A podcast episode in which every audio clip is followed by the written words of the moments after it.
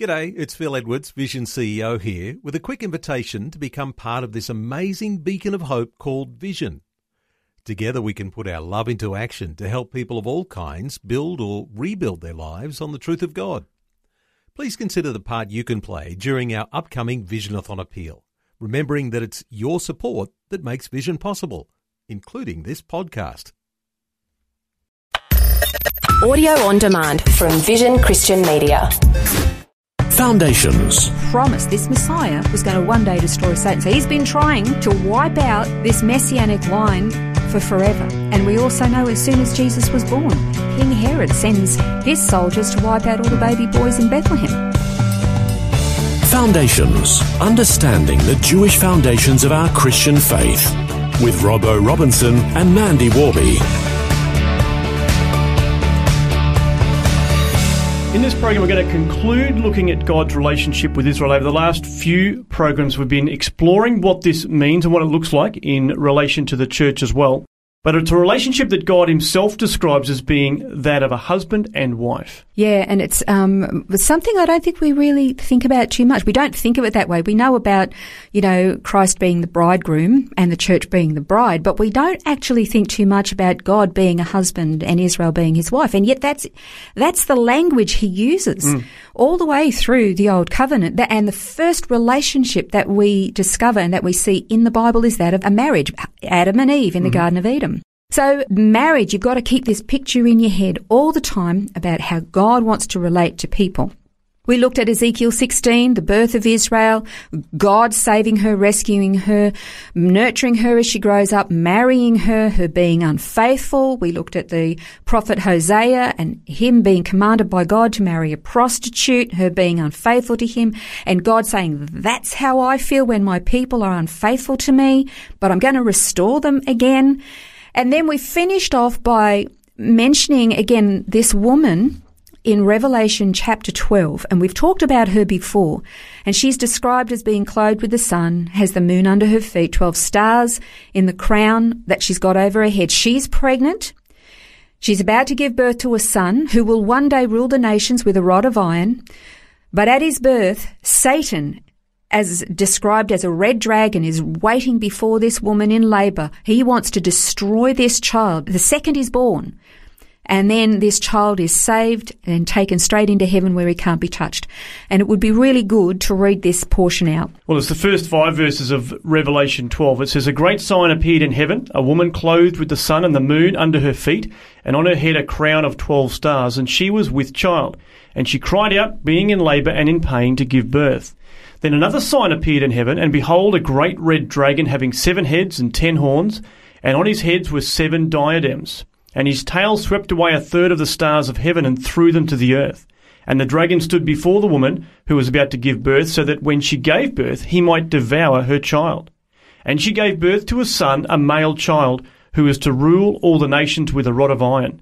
And her child was caught up to God and to his throne. Now, we've talked about this woman before, just very briefly, and we've talked about how Scripture always interprets Scripture. So we're going to uh, uh, take another look at the, how this Scripture is then interpreted, because the context is absolutely crucial.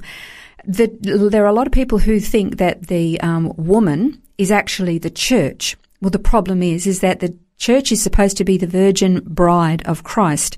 We know that we have not come to the marriage supper of the Lamb, and in the context of that scripture, the marriage supper of the Lamb hasn't happened yet either. So if she is the bride of Christ, then she has been a harlot because she's pregnant before she's married. And so eh, we also know that if you jump to the last portion of that particular passage, it actually says that the male child is going to rule the nations with a rod of iron. Well, who was going to rule the nations with a rod of iron? Jesus the Messiah. But the church did not give birth to the Messiah. Hmm. The, the church wasn't born until after the Messiah. Yeah. So therefore, this woman cannot be the church. It has to be another entity. And we also learned that when Joseph, one of Jacob's sons, had a dream, in it, the sun, the moon, and the stars, 11 stars, bowed down before him. And when his father Jacob heard it, Jacob immediately knew what he was referring to. He said, Am I and your mother and your 11 brothers going to bow down and, and worship you? And Jacob got very indignant about it. So scripture reveals to hmm. us that this this entity, this this woman with the sun, the moon, and the stars, is actually the nation of Israel, and we know that Messiah was born from the nation of Israel, the Jewish people. Both his parents, both Jesus' parents, Mary and Joseph, Miriam and Joseph, both of them in the direct line to King David. Mm, Well, you see those genealogies in the Gospels, the two genealogies through Yeah. the, the the mum and the dad, both going back up through uh, you know, King David, and then even you know, all the way back. Exactly. Yeah. Yeah. So then once you've got this set in your mind, you suddenly realize, okay, now that we know the identity of this woman, we know then she's the representative of Israel. Now we also know that Satan has tried to thwart the plans of God from the very beginning, going all the way back to Eden. When you, if you look at the prophecy in even Genesis, where, you know, God said to Satan that the seed of the woman was going to crush the seed of the serpent, mm-hmm. crush his head. Yep. And so we know that that meant that the offspring of the human race, this promise, this Messiah, was going to one day destroy Satan. So he's been trying Yeah. to wipe out this, this messianic line for forever. And we also know as soon as Jesus was born, King Herod sends his soldiers to wipe out all the mm-hmm. baby boys in Bethlehem. Yeah, so you see the attempts before Jesus came, and then, as you say, the attempts immediately after and right throughout his life. There was, you know, exactly. multiple times that they tried. It's been it's been an ongoing battle. And so then what we find is in that passage from Revelation 12, 1 to 5, was that the child is born. The child does not get destroyed by the dragon, but he's actually taken up into heaven. Where is he now? Seated at the right hand of God. Hmm. He came, he fulfilled his mission here, and he is seated with the Father. Satan's attempts were thwarted. He didn't make it.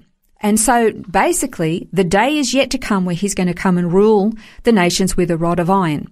So just to recap, we've got Israel, the, the Jewish people, is the wife of God. God is her husband. That is the relation. I want to emphasize actually because somebody's going to think that I'm saying something a little bit perverted here. I'm not talking in any way, shape or form about some kind of a physical relationship that kind of romanticizes this relationship with God. God is very expressive in how he feels emotionally about his people, but there is nothing that is physically perverted or twisted. So I need to emphasize hmm. that because I don't want anybody to think I'm suggesting something a bit tacky.